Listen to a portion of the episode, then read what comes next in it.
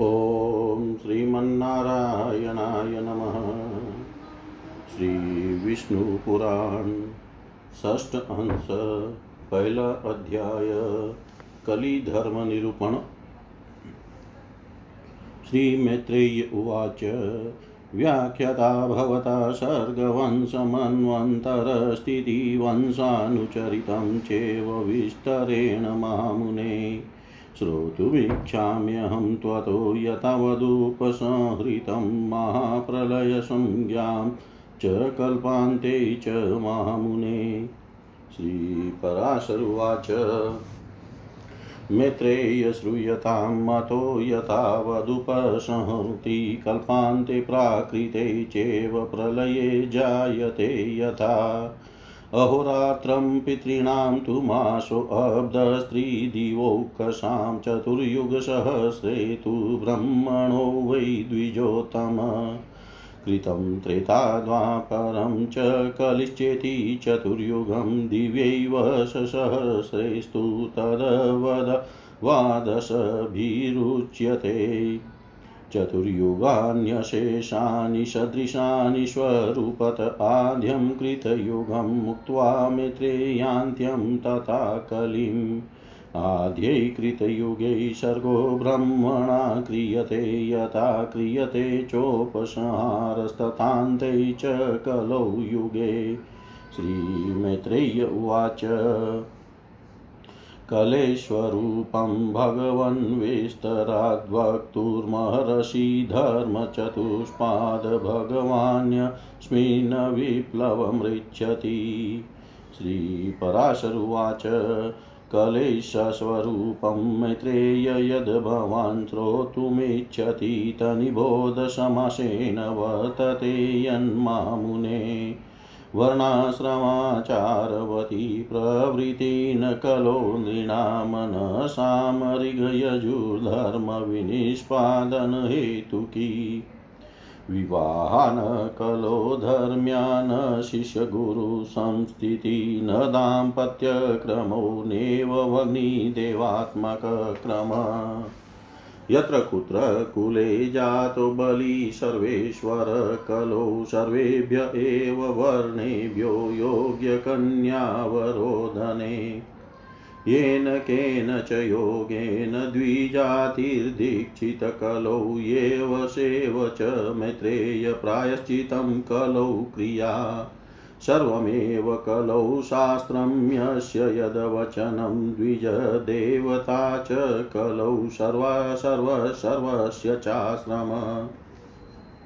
उपवास्ततायाशोभितोतसर्गस्तपः कलो धर्मो यथाभिरुचितैरनुष्ठानेरनुष्ठित। वितेन भविता पुंसां स्वल्पेनाढ्यमदकलो स्त्रीणां रूपमदश्चेवं केशरेव भविष्यति। स्वर्णमणिरत्नादो वस्त्रै चोपक्षयं गते कलौ स्त्रियो भविष्यन्ति तदा केशेरलङ्कृता। परित्यक्ष्यन्ति भर्तारं वितहीनं तथा स्त्रिय भर्ता भविष्यति कलो वितवानेव योषिताङ् यो वै ददाति बहुलं स्वं च स्वामी सदा नृणाम स्वामी त्वहेतुसम्बन्धो न च विजनता तथा गृहान्ता द्रव्यसङ्गाता द्रव्यान्ता च तथा मति अथाश्चात्मोपभोग्यान्ता भविष्यन्ति कलौ युगे। स्त्रिय कलो भविष्यन्ति स्वैरिण्यो ललितस्पृहा अन्यायावाप्तवित्तेषु पुरुषाः स्पृहयालव। अभ्यथितापि सुहृदा स्वार्थहानिं च मानवापणार्धा धमात्रेऽपि करिष्यन्ति कलौ द्विज समानपौरुषं चेतो भावी विप्रेषु वै कलो क्षीरप्रदानसम्बन्धि भावि गोषु च गौरवम् अनावृष्टिभयप्रायः प्रजा क्षुद्भयकातरा भविष्यन्ति तदा सर्वे गगनाशक्तदृष्टय कन्दमूलफलाहारास्ता तापसा इव मानवा आत्मानं घातयिष्यन्ति, हि अनावृष्ट्यादिदुःखिता। दुर्भिक्षमेव सततं तथा क्लेशमनीश्वरा प्राप्स्यन्ति व्यातसुखप्रमोदा मानवा कलो अस्नानभोजिनो नाग्निदेवतातिथिपूजनं करिष्यन्ति कलौ प्राप्ते न च पिण्डोदकक्रियाम्। लोलुपाह्रस्वदेहाश्च भव्यन्नादनतत्परा बहुप्राजल्पभाग्याश्च भविष्यन्ति कलो स्त्रिय। उभाभ्यामपि पाणिभ्यां शिरकण्डूयनं स्त्रियः कुर्वन्त्यो गुरुभर्तॄणा माज्ञां भेतस्यन्त्यनादरा स्वपोषणपराः क्षुद्रा देहसंस्कारवर्जिताः पुरुषान्वितभाषिण्यो भविष्यन्ति कलौ स्त्रिय। दुशीलाः दुष्टशीलेषु कुर्वन्त्यसततं स्पृहाम् असद्वृत्ता भविष्यन्ति पुरुषेषु कुलाङ्गना। वेदादानं करिष्यन्ति वटवश्चाकृतव्रता गृहीस्ताश्च न होष्यन्ति न दास्यन्त्युचितान्यपि। वानप्रस्था भविष्यन्ति ग्राम्याहारपरिग्रहा भिक्षवश्चापि मित्रादिस्नेहसम्बन्ध्यन्त्रणा अरक्षितारोहतारसशुल्कव्याजेन पाति वा हारिणो जनविताना सम्प्राप्ते तु कुलकलौ युगे यो योऽश्वरथनागाढ्य स स राजा भविष्यति यश्च यश्चाबलस सर्वस सभृत्य खलो युगे वेश्याः कृषिः वाणिज्यादि सन्त्यज निजकर्म यत शूद्रवृत्त्या प्रवत्सर्यन्ति कारुकर्मोपजीविन। भेक्यव्रतपराः शूद्रा प्रवर्ज्यालिङ्गिनो धमासपाषण्डसंश्रया वृत्तिमाश्रयिष्यन्ति शतकृता। दुर्भिक्षकरपीडाभिरतिवोपधृता जना गोधुमान यन देशा न्यास्यन्ति दुःखिता। वेदमार्गे प्रलीने च पाषाण्डाढ्यै ततो जने अधर्मवृद्ध्या लोकानामल्पमायुर्भविष्यति अशास्त्रविहितं घोरं तप्यमानेषु वै तप, नरेषु नृपदोषेण बाल्ये मृत्युर्भविष्यति। भविता योषितां श्रुति पञ्चषट्सप्तवार्षिकी नवाष्टदशवर्षाणां मनुष्याणां तथा कलो। फलितोद्भव च भा भविता तथा द्वादशवार्षिक नातिजीवति वे कश्चित् कलो वर्षाणि विंशति। अल्पप्रज्ञावृतालिङ्गा दुष्टान्तः करणाः कलो यतस्ततो विनङ्क्यन्ति कालेनाल्पेन मानवा। यदा यदा हि मेत्रेयहानिधर्मस्य लक्ष्यते, तदा तदा कलेर्वृद्धिरनुमेया विचक्षणै।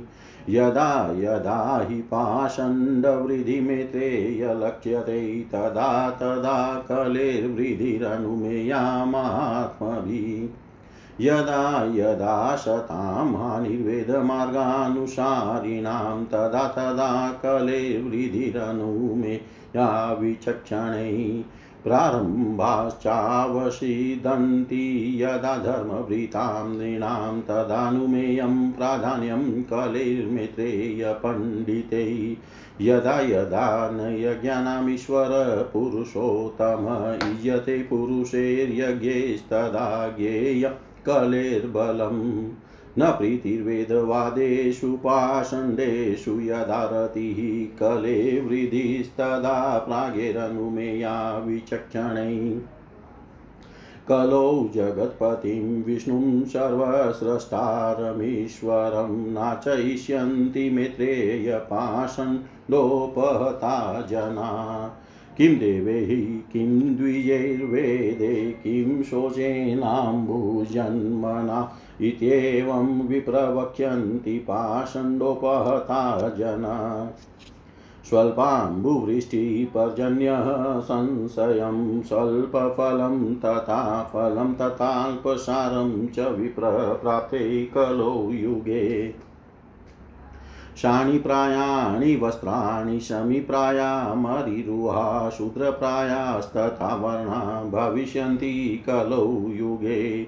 अणुप्रायाणि धान्यानि अजाप्रायं तथापय भविष्यति कलो प्राप्ते औषिरं चानुलेपनम्। श्वश्रुष्वशूरभूयिष्ठा गुरुवश्च नृणां कलोश्लाद्या आदिभार्याश्च सुहृदो मुनिशतं कस्य माता पिता, कस्य यथा कर्मानुगपुमानिति चोदाहरिष्यन्ति श्वशुरानुगता नरा। वाङ्मनः कायजैर्दोषैरभिभूताः पुनः पुनः नरा पापान्युदिनं करिष्यन्त्यल्पमेधश। निषत्वानां शौचानां निहङ्नि निहृङ्काणां तथा नृणां यद्यद दुःखाय तत्सर्वं कलिकाले भविष्यति। निःस्वाध्याय वषट्कारेष्वधा स्वाहा विवर्जिते तदा प्रविरलो धर्म क्वचि लोके निवत्स्यति तत्राल्पेनेव यत्नेन पुण्यस्कन्दमनुत्तमं करोति यं कृतयुगे क्रियते तपसा ईश करोति यं कृतयुगे क्रियते तपसा ईश श्री मैत्रेय जी बोले, हे महामुने, आपने सृष्टि रचना, वंश परंपरा और मनवंतरों की स्थिति का तथा वंशों के चरित्रों का विस्तार से वर्णन किया। अब मैं आपसे कल्पांत में होने वाले महाप्रलय नामक संसार के उपसंहार का यथावत वर्णन सुनना चाहता हूँ। श्री पराशर जी बोले, हे मैत्रेय, कल्पांत के समय प्राकृत प्रलय में जिस प्रकार जीवों का उपसंहार होता है, वह सुनो। हे द्विजोतम मनुष्यों का एक मास पितृगण का, एक वर्ष देवगण का और दो सहस्त्र चतुर्युग ब्रह्मा का एक दिन रात होता है। सत्य युग त्रेता, द्वापर और कली ये चार युग हैं। इन सब का काल मिलाकर बारह हज़ार दिव्य वर्ष कहा जाता है। हे मित्र यह प्रत्येक मनवंतर के आदि कृत युग और अंतिम कलयुग को छोड़कर शेष सब चतुर्युग स्वरूप से एक समान है। जिस प्रकार आद्य प्रथम सत्ययुग में ब्रह्मा जी जगत की रचना करते हैं, उसी प्रकार अंतिम कलयुग में वे उसका उपसंहार करते हैं। श्री मैत्रेय जी बोले, हे भगवान, कलि के स्वरूप का विस्तार से वर्णन कीजिए, जिसमें चार चरणों वाले भगवान धर्म का प्राय लोप हो जाता है। श्री पराशर जी बोले, हे मैत्रेय, आप जो कलयुग का स्वरूप सुनना चाहते हैं, सो समय जो कुछ होता है वह संक्षेप से सुनिए। कलयुग में मनुष्यों की प्रवृत्ति, वर्णाश्रम, धर्मानुकूल में नहीं रहती और न वह ऋक शाम यजुरूप, त्रयी धर्म का संपादन करने वाली ही होती है। उस समय धर्म विवाह, गुरु शिष्य संबंध की स्थिति, दाम्पत्य क्रम और अग्नि में देव यज्ञ क्रिया का क्रम अनुष्ठान भी नहीं रहता। कलयुग में जो बलवान होगा, वही सबका स्वामी होगा। चाहे किसी भी कुल में क्यों न उत्पन्न हुआ हो, वह सभी वर्णों से कन्या ग्रहण करने में समर्थ होगा। उस समय द्विजाति गण जिस किसी उपाय से, अर्थात निषिद्ध द्रव्य आदि से भी दीक्षित हो जाएँगे, और जैसी तैसी क्रिया ही प्रायश्चित मान ली जाएगी। हे द्विज कलयुग में जिसके मुख से जो कुछ निकल जाएगा, वही शास्त्र समझा जाएगा। उस समय सभी भूत, प्रेत, मसान आदि देवता होंगे और सभी के सब आश्रम होंगे। उपवास, तीर्थाटन आदि काय क्लेश, धन, दान तथा तप आदि अपनी रुचि के अनुसार अनुष्ठान किए हुए ही धर्म समझे जाएँगे।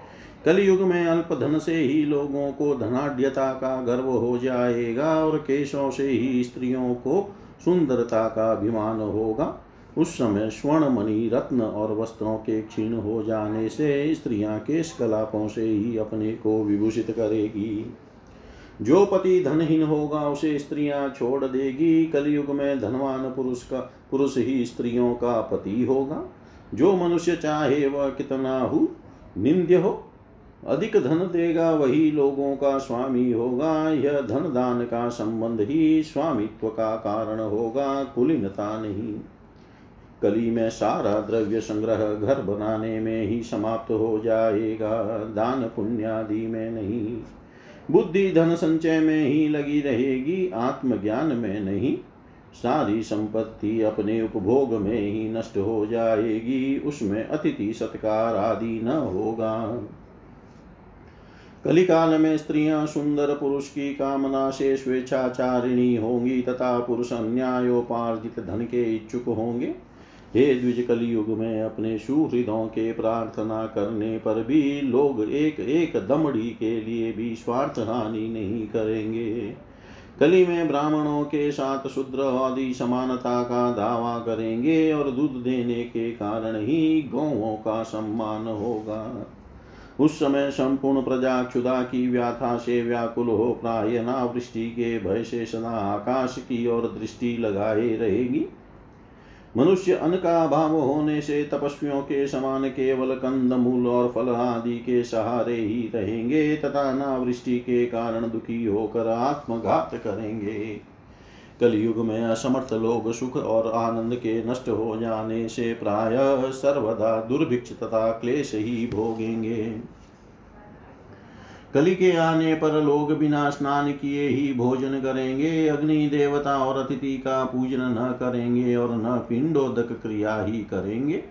उस समय की स्त्रियाँ विषय लोलुप छोटे शरीर वाली, अति भोजन करने वाली, अधिक संतान पैदा करने वाली और मंद भाग्या होगी।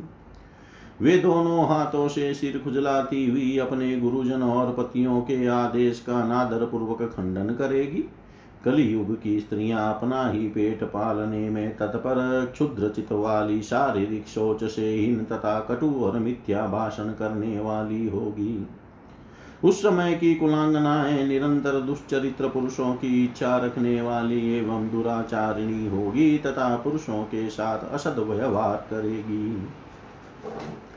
ब्रह्मचारी गण वेदिक व्रत आदि से हीन रहकर ही वेदाध्यन करेंगे तथा गृहस्थ गण न तो हवन करेंगे और न सत्पात्र को उचित दान ही देंगे। वानप्रस्थ वन के कंद मूलादि को छोड़कर ग्राम्य भोजन को स्वीकार करेंगे और सन्यासी अपने मित्र आदि के स्नेह बंधन में ही बंधे रहेंगे। कलयुग के आने पर राजा लोग प्रजा की रक्षा नहीं करेंगे, बल्कि कर लेने के बहाने प्रजा का ही धन छीनेंगे।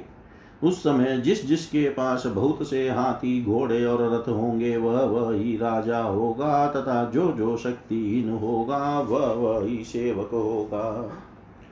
वैश्यगण, कृषि, वाणिज्य आदि अपने कर्मों को छोड़कर शिल्पकारी आदि से जीवन निर्वाह करते हुए शुद्र वृत्तियों में ही लग जाएँगे। आश्रम आदि के चिन्ह से रहित अधम शूद्रगण संन्यास लेकर भिक्षावृत्ति में तत्पर रहेंगे और लोगों से सम्मानित होकर पाषण वृत्ति का आश्रय लेंगे। प्रजाजन दुर्भिक्ष और कर की पीड़ा से अत्यंत उपद्रव युक्त और दुखित होकर ऐसे देशों में चले जाएँगे, जहाँ गेहूँ और जौ की अधिकता होगी। उस समय वेद मार्ग का लोप मनुष्यों में पाषण की प्रचुरता और अधर्म की वृद्धि हो जाने से प्रजा की आयु अल्प हो जाएगी। लोगों के शास्त्र विरुद्ध घोर तपस्या करने से तथा राजा के दोष से प्रजाओं की बाल्यावस्था में ही मृत्यु होने लगेगी। कली में पाँच छह हज़ार, पाँच छह अथवा सात वर्ष की स्त्री और आठ, नौ या दस वर्ष के पुरुषों के ही संतान हो जाएगी। बारह वर्ष की अवस्था में ही लोगों के बाल पकने लगेंगे और कोई भी व्यक्ति बीस वर्ष से अधिक जीवित न रहेगा। कलयुग में लोग मंद बुद्धि, व्यर्थ चिन्ह धारण करने वाले और दुष्ट चित वाले होंगे, इसलिए वे अल्पकाल में ही नष्ट हो जाएँगे। हे मित्र जब जब धर्म की अधिक हानि दिखलाई दे, तभी तभी बुद्धिमान मनुष्य को कलयुग की वृद्धि का अनुमान करना चाहिए। हे मैत्रेय, जब जब पाखंड बढ़ा हुआ दिखे तभी तभी महात्माओं को कलयुग की वृद्धि समझनी चाहिए। जब जब वैदिक मार्ग का अनुसरण करने वाले सतपुरुषों का अभाव हो, तभी तभी बुद्धिमान मनुष्य कली की वृद्धि हुई जाने। हे मैत्रेय, जब धर्मात्मा पुरुषों के आरंभ किए हुए कार्यों में असफलता हो, तब पंडित जन कलयुग की प्रधानता समझे। जब जब यज्ञों के अधीश्वर भगवान पुरुषोत्तम का लोग यज्ञों द्वारा यजन न करे, तब तब कली का प्रभाव ही समझना चाहिए। जब वेदवाद में प्रीति का भाव हो और पाषंड में प्रेम हो, तब बुद्धिमान प्राज्ञ पुरुष कलियुग को बढ़ावा जाने। हे मित्रय, कलयुग में लोग पाषण के वशीभूत हो जाने से सबके रचयिता और प्रभु जगत जगतपति भगवान विष्णु का पूजन नहीं करेंगे। हे विप्र, उस समय लोग पाषण के वशीभूत होकर कहेंगे, इन देव द्विज वेद और जल से होने वाले शौचादि में क्या रखा है? हे विप्र, कली के आने पर वृष्टि अल्प जल वाली होगी, खेती थोड़ी उपज वाली होगी और फलादि अल्प सार युक्त होंगे। कलयुग में प्राय सन के बने हुए सबके वस्त्र होंगे। अधिकतर शमी के वृक्ष होंगे और चारों वर्ण बहुधा शुद्रवत हो जाएँगे। कली के आने पर धान्य अत्यंत अणु होंगे, प्राय बकरियों का ही दूध मिलेगा और उसी खस ही एकमात्र अनुलेपन होगा। हे मुनि श्रेष्ठ कलयुग में सास और ससुर ही लोगों के गुरुजन होंगे और हृदय हारिणी भार्या तथा साले ही सुहृद होंगे। लोग अपने ससुर के अनुगामी होकर कहेंगे कि कौन किसका पिता है और कौन किसकी माता? सब पुरुष अपने कर्मानुसार जन्मते मरते रहते हैं। उस समय अल्प बुद्धि पुरुष बारंबार वाणी, मन और शरीर आदि के दोषों के वशीभूत होकर प्रतिदिन पुनः पुनः पाप कर्म करेंगे। शक्ति सोच और लज्जाहीन पुरुषों को जो जो दुख हो सकते हैं कलयुग में वे सभी दुख उपस्थित होंगे। उस समय संसार के स्वाध्याय और वसटकार से हीन तथा स्वधा और स्वाहा से वर्जित हो जाने से कहीं कहीं कुछ कुछ धर्म रहेगा। किंतु कलयुग में मनुष्य थोड़ा सा प्रयत्न करने से ही जो अत्यंत उत्तम पुण्य राशि प्राप्त करता है वही सतयुग में महान तपस्या से प्राप्त किया जा सकता है। इति श्रीविष्णुपुराणे षष्ठे अंशे प्रथमोऽध्याय सर्वं श्रीशां सदाशिवार्पणम् अस्तु। ॐ विष्णवे नमः, ॐ विष्णवे नमः, ॐ विष्णवे नमः। श्री विष्णु पुराण षष्ठ अंश दूसरा अध्याय। श्री व्यास जी द्वारा कलयुग शूद्र और स्त्रियों का महत्व वर्ण श्री पराशरुवाच व्यास चाह महाबुद्धिर्यदत् यदत्रेव हि वस्तुनि तच्छ्रूयतां महाभाग गदतो मम तत्त्वतः।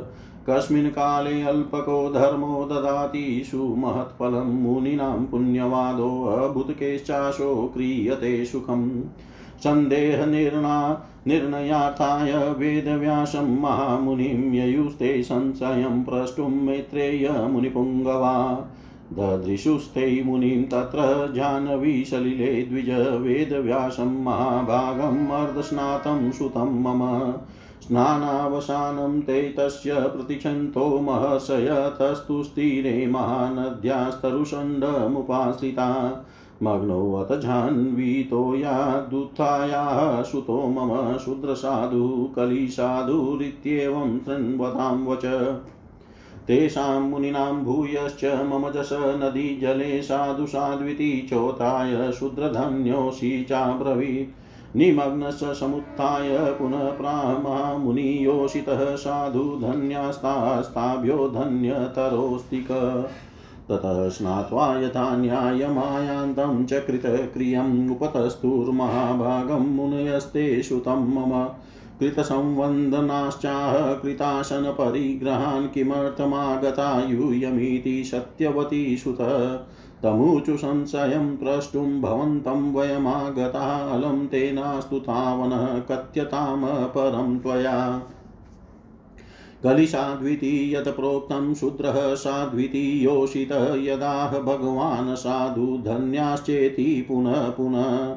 तत्सर्वं श्रोतुमिच्छामो न चेदगूह्यं महामुने तत्कथ्यतां ततो हृत्स्तं पृच्छामस्त्वां प्रयोजनम्। श्रीपराशरुवाच इत्युक्तो मुनिर्भिव्यास प्रहस्येदमथा ब्रवीत् श्रूयतां भो मुनिश्रेष्ठा यदुक्तं साधु साध्विति। श्रीव्यासुवाच यत्कृते दशभिवशेस्त्रेतायां हायनेन ततः द्वापरे तच मासेन हि अहोरात्रेण तत्कलो। तपसो ब्रह्मचर्यस्य जपादेश्च फलं द्विजा प्राप्नोति पुरुषस्तेन कलिशाद्वीति भाषितम्। ध्यायन् कृते यजन्यज्ञैस्त्रेतायां द्वापरे अर्चयन् यदाप्नोति तदाप्नोति कलौ सङ्कीर्त्य केशवम्। धर्मोत्कर्षमतिवात्र प्राप्नोति पुरुषः कलौ अल्पायासेन धर्मज्ञास्तेन तुष्टोऽस्म्यहं कले। व्रतचर्यापरिग्राह्यां वेदा पूर्वं द्विजातिभिः ततः स्वधर्मसम्प्राप्तेर्यष्टव्यं विधिवद्धने वृथा कथा, वृथा भोज्यं वृथेज्या च द्विजन्मना पतनाय ततो भाव्यं तेस्तु संयमिभिः सदा। असम्यकरणे दोषतेस्तां सर्वेषु वस्तुषु भोज्यपेयादिकं चेषां नेचा प्राप्तिकरं द्विजा पारतन्त्रयं समस्तेषु तेषां कार्येषु वै यतः जयन्ति ते निजा लोका क्लेशेन महता द्विजा। द्विजशुश्रूषयेवेश पाकयज्ञाधिकारवान् निजान् जयति वै लोकान् शूद्रो धन्यतरस्तत भक्ष्यभक्ष्येषु नाशास्ति पेयापेयेषु वै यतः नियमो मुनिसाधुलास्तेन सोऽसाध्वीतीरित स्वधर्मस्याविरोधेन नरेर्लब्धं धनं सदा प्रतिपादनीयं, पात्रेषु यष्टव्यं च यथाविधि। तस्यार्जने महाक्लेशपालने च द्विजोत्तमा तथा सद्विनियोगेन विज्ञातं गहनं नृणाम्। एवमन्येस्तदा क्लेशै पुरुषा द्विजसत्तमा निजाञ्जयन्ति वै लोकान् प्राजापत्यादिकान् क्रमात्। योषिचुश्रूषणादभर्तुं कर्मणा मनसा गिरा। तदिता शुभमाप्नोति तस्मालोक्यं यतो द्विजा। नातिक्लेशेन महता तानेव पुरुषो यथा तृतीयं व्याहृतं तेन मया साद्वितीयोषित। एतद्वः कथितं विप्रायन्निमित्तमियागतः तत्पृच्छत यथा कामं सर्वं वक्ष्यामि वः स्फुटम्। ऋषयस्ते ततः प्रोचुर्यत प्रष्टव्यं महामुने अस्मिन्नेव च ततः प्रश्ने यथावत् कथितं त्वया। श्रीपराशरुवाच।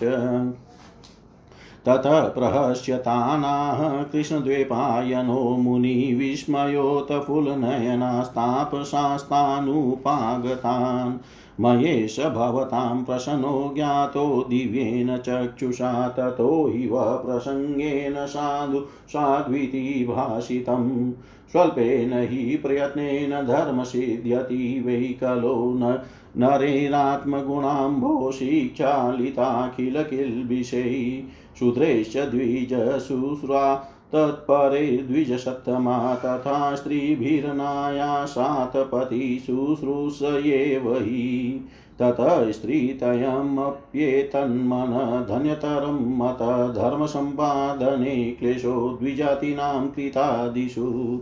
भवद्भिः भवत् बिभर्यदभिप्रेतं तदेतत्कथितं मया अपृष्टेनापि धर्मज्ञा किमन्यत् क्रियतां द्विज। श्रीपराशरुवाच, ततः सम्पूज्य ते व्यासं प्रशंसन्सु पुनः पुनः यथागतं द्विजा जगमुव्यासोक्तिकृतनिश्चया। भवतोऽपि महाभागरहस्यं कथितं मया अत्यन्तदुष्टस्य क्लेरमयमेको महान् गुणः कीर्तनादेव कृष्णस्य मुक्तबन्धपरं व्रजेत्। यचाहं भवता पृष्टो जगतामुपसंहृतं प्राकृतान् प्राकृतामन्तरालां च तामप्येष वदामि ते। प्राकृतामन्तरालां च तामप्येष वदामि ते।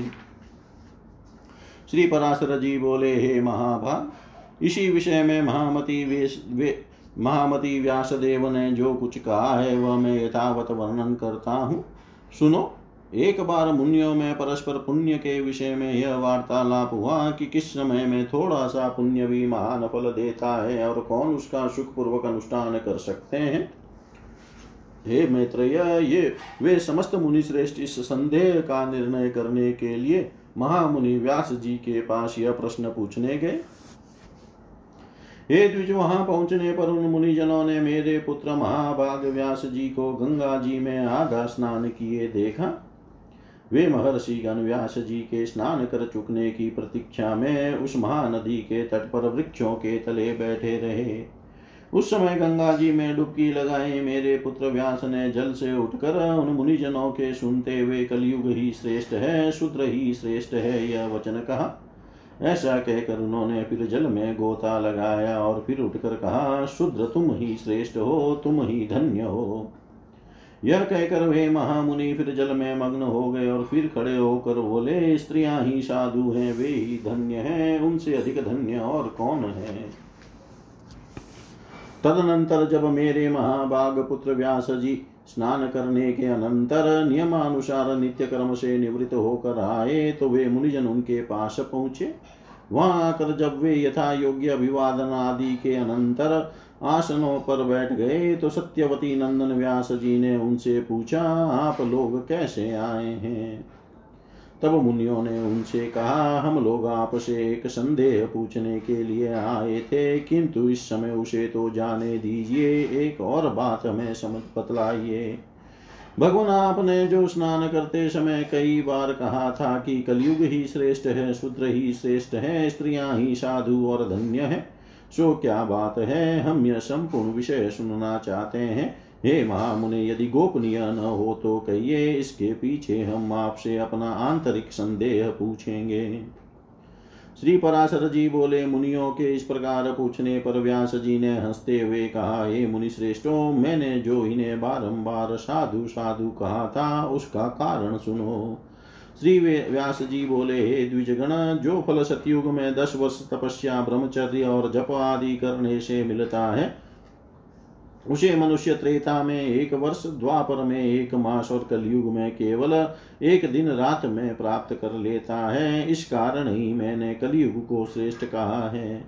जो फल सतयुग में ध्यान त्रेता में यज्ञ और द्वापर में देवार्चन करने से प्राप्त होता है, वही कलयुग में श्री कृष्ण चंद्र का नाम कीर्तन करने से मिल जाता है।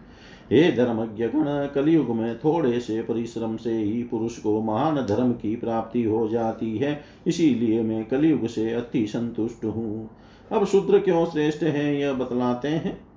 द्विजातियों को पहले ब्रह्मचर्य व्रत का पालन करते हुए वेदाध्ययन करना पड़ता है और फिर सब स्वधर्माचरण से उपार्जित धन के द्वारा विधि पूर्वक यज्ञ करने पड़ते हैं।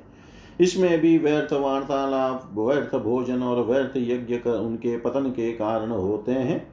इसलिए उन्हें सदा संयमी रहना आवश्यक है। सभी कामों में अनुचित विधि के विपरीत करने से उन्हें दोष लगता है। यहाँ तक कि भोजन और पान आदि भी वे अपनी इच्छा अनुसार नहीं भोग सकते।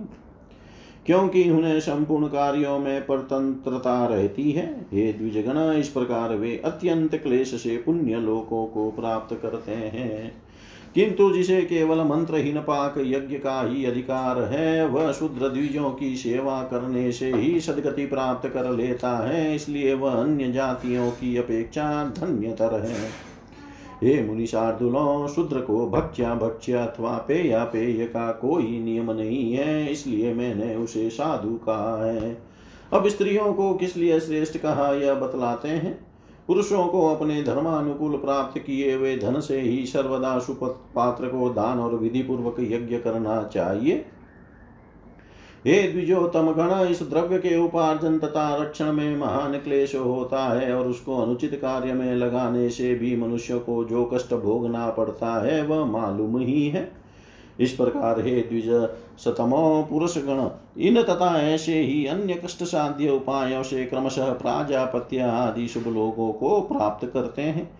किंतु स्त्रियों तो तन मन वचन से पति की सेवा करने से ही उनकी हितकारिणी होकर पति के समान शुभ लोकों की अनायास ही प्राप्त कर लेती है, जो कि पुरुषों को अत्यंत परिश्रम से मिलते हैं। इसीलिए मैंने तीसरी बार यह कहा था कि स्त्रियाँ साधु हैं। हे विप्रगण, मैंने आप लोगों से यह अपने साधुवाद का रहस्य कह दिया। अब आप जिसलिए पधारे हैं, वह इच्छा अनुसार पूछिए। मैं आपसे तब सब बातें स्पष्ट करके कह दूँगा। तब ऋषियों ने कहा, हे महामुने, हमें जो कुछ पूछना था, उसका यथावत उत्तर आपने इसी प्रश्न में दे दिया है। इसलिए अब हमें और कुछ पूछना नहीं है। श्री पराशर जी बोले, तब मुनिवर कृष्ण द्वेपायन ने विस्मय से खिले हुए नेत्रों वाले उन समागत तपस्वियों से हंसकर कहा, मैं दिव्य दृष्टि से आपके इस प्रश्न को जान गया था, इसीलिए मैंने आप लोगों के प्रसंग से ही साधु साधु कहा था। जिन पुरुषों ने गुण रूप जल से अपने समस्त दोष धो डाले हैं, उनके थोड़े से प्रयत्न से ही कलयुग में धर्म सिद्ध हो जाता है। हे द्विज श्रेष्ठों शूद्रों को द्विज सेवा परायण होने से और स्त्रियों को पति की सेवा मात्र करने से ही अनायास धर्म की सिद्धि हो जाती है। इसीलिए मेरे विचार से ये तीनों धन्यतर है, क्योंकि सत्य युग आदि अन्य तीन युगों में भी द्विजातियों को ही धर्म संपादन करने में महान क्लेश उठाना पड़ता है। ये धर्मज्ञ ब्राह्मणों इस प्रकार आप लोगों का जो अभिप्राय था, वह मैंने आपके बिना पूछे ही कह दिया। अब और क्या करूँ? श्री पराशर जी बोले, तदनंतर उन्होंने व्यास जी का पूजन कर उनकी बारंबार प्रशंसा की और उनके कथनानुसार निश्चय कर जहाँ से आए थे, वहाँ चले गए। हे महा हे महाभाग मैत्रेय जी, आपसे भी मैंने यह रहस्य कह दिया। इस अत्यंत दुष्ट कलयुग में यही एक महान गुण है कि इस युग में केवल कृष्ण चंद्र का नाम संकीर्तन करने से ही मनुष्य परम पद प्राप्त कर लेता है। अब आपने मुझसे जो संसार के उपसंहार, प्राकृत प्रलय और अवान्तर प्रलय के विषय में पूछा था, वह भी सुनाता हूँ। इति श्री विष्णुपुराणे षष्ठे अंशे द्वितीयोऽध्याय। सर्वं श्रीशां सदाशिवार्पणम् अस्तु। ॐ विष्णवे नम, ॐ विष्णवे नम, ॐ विष्णवे नमः। श्री विष्णु पुराण ष्ठ हंस तीसरा अध्याय निमिषादि काल मानता नैमितिक प्रलय का वर्णन श्री पराशरुवाच सर्वेषामेव भूतानां त्रिविधः प्रतिसञ्चर नैमितिकः प्राकृतिस्तथैवान्त्यन्तिको लय भ्रामो नैमितिकस्तेषां कल्पान्ते प्रतिसञ्चर आत्यन्तिकस्तु मोक्षाख्य प्राकृतो द्विपरार्धक। श्रीमैत्रेय उवाच, परार्धसङ्ख्यां भगवन् ममाचक्ष्व यया तुषद्विगुणीकृतया ज्ञेय प्राकृतः प्रतिसञ्चर। श्रीपराशरुवाच, स्थानात् स्थानं दशगुणमेकस्माद् गण्यते द्विज ततोऽष्टादशमै भागे परार्धमभिधीयते। परार्धद्विगुणं यतु प्राकृतः। सह लयो द्विज तदा व्यक्ते अखिलं व्यक्तं स्वहेतोलयमेति वै। निमेषो मानुषो यो वशो मात्रा मात्रा प्रमाणतः। तै पञ्चदशभिः काष्ठा त्रिसन्तकाष्ठा त्रिशतकाष्ठा कला स्मृता। नाडिका तु प्रमाणेन सा कला, दश पञ्च च उन्मानेनाम्भसा तु फलान्यर्धत्रयोदश। मगधेन तु मानेन जलप्रस्थस्तु सस्मृतः हेममासे कृतछिद्रचतुर्भिः चतुरङ्गुलैः नाडिकाभ्यामतद्वाभ्यां मुहूर्तो द्विजशतम् अहोरात्रं मुहूर्तास्तु त्रिषन्मासो दिनेस्तथा। मासे द्वादशभिवर्षमहोरात्रं तु तद्दिवि त्रिभिवर्षशतैर्वर्षं षष्टया चेवासुरद्विषां तेस्तु द्वादशसहस्रै चतुर्युग, मुदाहृतं चतुर्युगसहस्रं तु कथ्यते भ्रमणो दिनम् सकल्पस्तत्र मनवचतुर्दशमामुने तदन्ते चैव मेत्रेय ब्राह्मो निमितिको लय तस्य स्वरूपमत्युग्रं मेत्रेय गदतो मम शृणुष्व प्राकृतं भूयस्तौ वक्ष्याम्यहं लयम्। चतुर्युगसहस्रान्ते क्षीणप्राये महितले अनावृष्टिरतिवोग्रा जायते शतवार्षिकी ततो यान्यल्पसारणी तानि सत्त्वान्यशेषत क्षयं यान्ति मुनिश्रेष्ठ पार्थिवान्यनुपीडना ततः स भगवान् विष्णुरुद्ररूपधरो अव्ययक्षयाय यतते कतुमात्मस्तास कला प्रजा ततः स भगवान् विष्णुभानो सप्तसु रश्मिषु स्थितपिबत्यशेषानि जलानि मुनिशतम्। पित्वाम्भांसि समस्तानि प्राणि भूमिगतान्यपि शोषं नयति मेत्रेय समस्तं पृथ्वीतलम्। समुद्रान् सरितः शैलनदी प्रस्रवणानि च पातालेषु च यतोऽयं तत्सर्वं नया नयति क्षयम्। ततस्तस्यानुभावेन तोया आरोपभृता स एव रश्मय सप्तजायन्ते सप्तभास्करा। अधसोर्ध्वं च ते दीप्तात सप्तदिवाकरा दन्त्यशेषं त्रिलोक्यं सपातालतलं द्विज। दयमानं तु दे ते दीपे तैस्त्रैलोक्यं द्विजभास्करे साद्रीनद्यर्णवा भोगं निस्नेहमभिजायते। ततो निदग्धवृक्षाम्बुत्रैलोक्यमखिलं द्विज भवत्येषा च वसुधा कूर्मपृष्ठोपमाकृतिः ततः कालाग्निरुद्रौ वशो भूत्वा सर्वहरो हरिशेषा हि श्वास शम्भुतः पातालानि दहत्यध पातालानि समस्तानि सदग्ध्वा ज्वलनो महान् भूमिमभ्येत्य सकलं भवस्ति वसुधातलम्। भुवलोकं तत्सर्वं स्वरलोकं च सुदारुणज्वालामाला महावत तत्रैव परिवर्तते। अमृशमिवा भाति त्रिलोक्यमखिलं तदा ज्वालावर्तपरिवारमुपक्षीण चराचरम्। ततस्तापपरितास्तु लोकद्वयनिवासिनः कृताधिकारा गच्छन्ति महलोकं महामुने। तस्मादपि महातापतप्ता लोका ततः परं गच्छन्ति जनलोकं ते दशावृत्त्या परेशिण ततो दग्ध्वा जगत् सर्वं रुद्ररूपी जनार्दन मुखनिश्वासजन्मेघान् करोति मुनिशतम्। ततो गजकुलप्रख्यास्तडित वन्तोऽतिनादिन उत्तिष्ठन्ति तथा व्योम्नि घोरा संवर्तका घना। केचिन् केचिनीलोतपलश्यामा केचित् कुमुदसन्निभा, धूम्रवर्णा घना, केचित् केचित् पीतापयोधरा। केचिद्रासभवो नाभालाक्षारसनिभास्तथा केचिन् वेदु केचिद्वैण्डूर्यः सङ्काशा इन्द्रनीलनिभा क्वचित् शङ्खकुन्दनिभाश चान्ये जात्यञ्जन निभा परे इन्द्रगोपनिभा केचि ततः शिखिनिभास्तथा मनसि श्लावा केचिद्वै हरितालनिभाः परे चाशपत्रनिभा केचिदुत्तिष्ठन्ते मागना केचित् पुरवराकारा केचित् पर्वतसन्निभा कूटाकारनिभाश्चान्ये केचित् स्थलनिभागना महारावा, महाकाया पूरयन्ति, नभस्थलं वसन्तस्ते महासारास्तमग्निमतिभैरवम् शम्यन्त्यखिलं विप्रत्रैलोक्यान्तरधिष्ठितं। नष्टे चाग्नौ च सततं वसमाना इहर्निशं प्लावयन्ति जगत् सर्वं भो विभुनिशतम् धाराभिरतिमात्राभिप्लावयित्वाखिलं भुवं भुवलोकं तथैवोध्वं प्लावयन्ति ते द्विज। अन्धकारीकृते लोके नष्टे स्थावरजङ्गमे वसन्ति ते महामेघा वर्षाणामधिकं शतम्। एवं भवति कल्पान्ते समस्तं मुनिशतं वासुदेवस्य माहात्म्य नित्यस्य परमात्मन। वासुदेवस्य नित्यस्य परमात्मन। श्री पराशर जी बोले, संपूर्ण प्राणियों का प्रलय, निमित्तिक, प्राकृतिक और आत्यंतिक तीन प्रकार का होता है। उनमें से जो कल्पांत में ब्राह्म पल, बाह्य प्रलय होता है, वह नैमितिक जो मोक्ष नामक प्रलय है, वह आत्यंतिक, और जो दो पुरार्ध के अंत में होता है, वह प्राकृत प्रलय कहलाता है।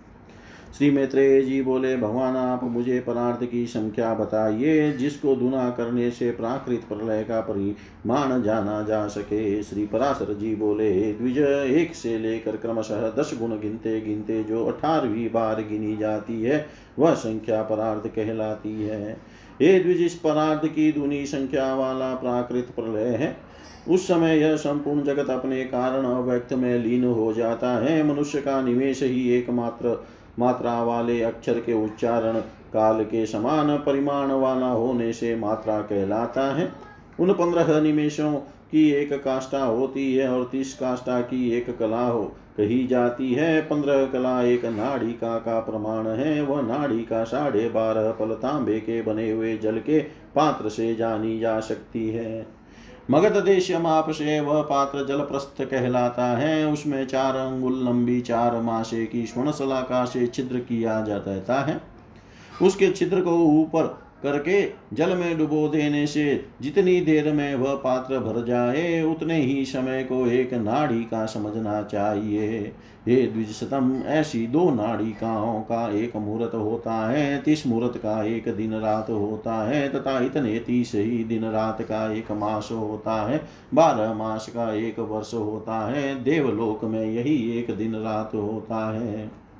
ऐसे तीन सौ साठ वर्षों साठ वर्षों का देवताओं का एक वर्ष होता है, ऐसे बारह हज़ार दिव्य वर्षों का एक चतुर्युग होता है और एक हज़ार चतुर्युग का ब्रह्मा का एक दिन होता है।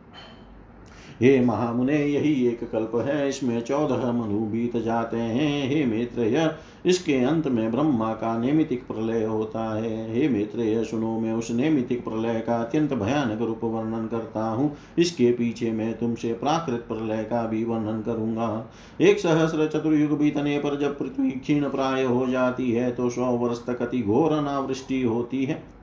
हे मुनिश्रेष्ठ, उस समय जो पार्थिव जीव अल्प शक्ति वाले होते हैं, वे सब अनावृष्टि से पीड़ित होकर सर्वथा नष्ट हो जाते हैं। तदनंतर रुद्र रूपधारी अव्यात्मा भगवान विष्णु संसार का क्षय करने के लिए संपूर्ण प्रजा को अपने में लीन कर लेने का प्रयत्न करते हैं। हे मुनिशतम उस समय भगवान विष्णु सूर्य की सातों किरणों में स्थित होकर संपूर्ण जल को सौंख लेते हैं। हे मित्र इस प्रकार प्राणियों तथा पृथ्वी के अंतर्गत संपूर्ण जल को सौख कर वे समस्त भूमंडल को शुष्क कर देते हैं।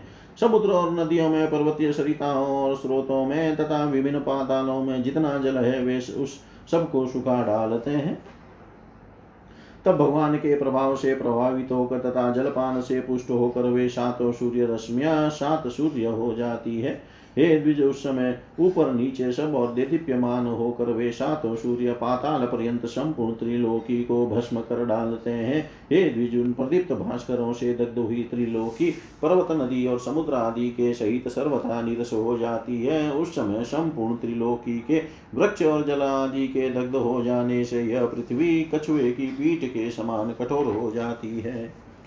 तब सबको नष्ट करने के लिए उद्यत हुए श्री हरि कालाग्नि रुद्र रूप शेषनाग के मुख से प्रकट होकर नीचे से पातालों को जलाना जलाना आरंभ करते हैं। वह महान अग्नि समस्त पातालों को जलाकर पृथ्वी पर पहुँचता है और संपूर्ण भूतल को भस्म कर डालता है। तब वह दारुण अग्नि भूलोक तथा स्वर्गलोक को जला डालता है और वह ज्वाला समूह का महान आवर्त वहीं चक्कर लगाने लगता है। इस प्रकार अग्नि के आवर्तों से घिर कर संपूर्ण चराचर के नष्ट हो जाने पर समस्त त्रिलोकी एक तप्त करहा के समान प्रतीत होने लगती है। हे महामुने, तदंतर अवस्था के परिवर्तन से परलोक की चाह वाले भूलोक और स्वरलोक में रहने वाले मनवादी अधिकारी गण अग्नि ज्वाला से संतप्त होकर महलोक में को चले जाते हैं, किंतु वहाँ भी उस उग्र काला नल के महाताप से संतप्त होने के कारण वे उससे बचने के लिए जनलोक में चले जाते हैं। हे मुनिश्रेष्ठ, तदनंतर रुद्र रूपी भगवान विष्णु संपूर्ण संसार को दग्ध करके अपने मुख निश्वास से मेघों की उत्पत्ति करते हैं। तब विद्युत से युक्त भयंकर गर्जना करने वाले गज समूह के समान वृद्धाकार समर्थक नामक घोर मेघ आकाश में उठते हैं। उनमें से कोई मेघ नील कमल के समान, श्याम वर्ण कोई, कुमुद कुसुम के समान, श्वेत कोई धूम्र वर्ण और कोई पित्त वर्ण होते हैं। कोई गधे के से वर्ण वाले, कोई लाख के से रंग वाले, कोई वेडुर्य मणि के समान और कोई इंद्र नील मणि के समान होते हैं। कोई शंख और कुंद के समान श्वेत वर्ण कोई जाति चमेली के समान उज्ज्वल और कोई कज्जल के समान श्याम वर्ण कोई इंद्र गोप के समान रक्त वर्ण और कोई मयूर के समान विचित्र वर्ण वाले होते हैं। कोई गैरु के समान कोई हरिताल के समान और कोई महामेघ नीलकंठ के पंख के समान रंग वाले होते हैं।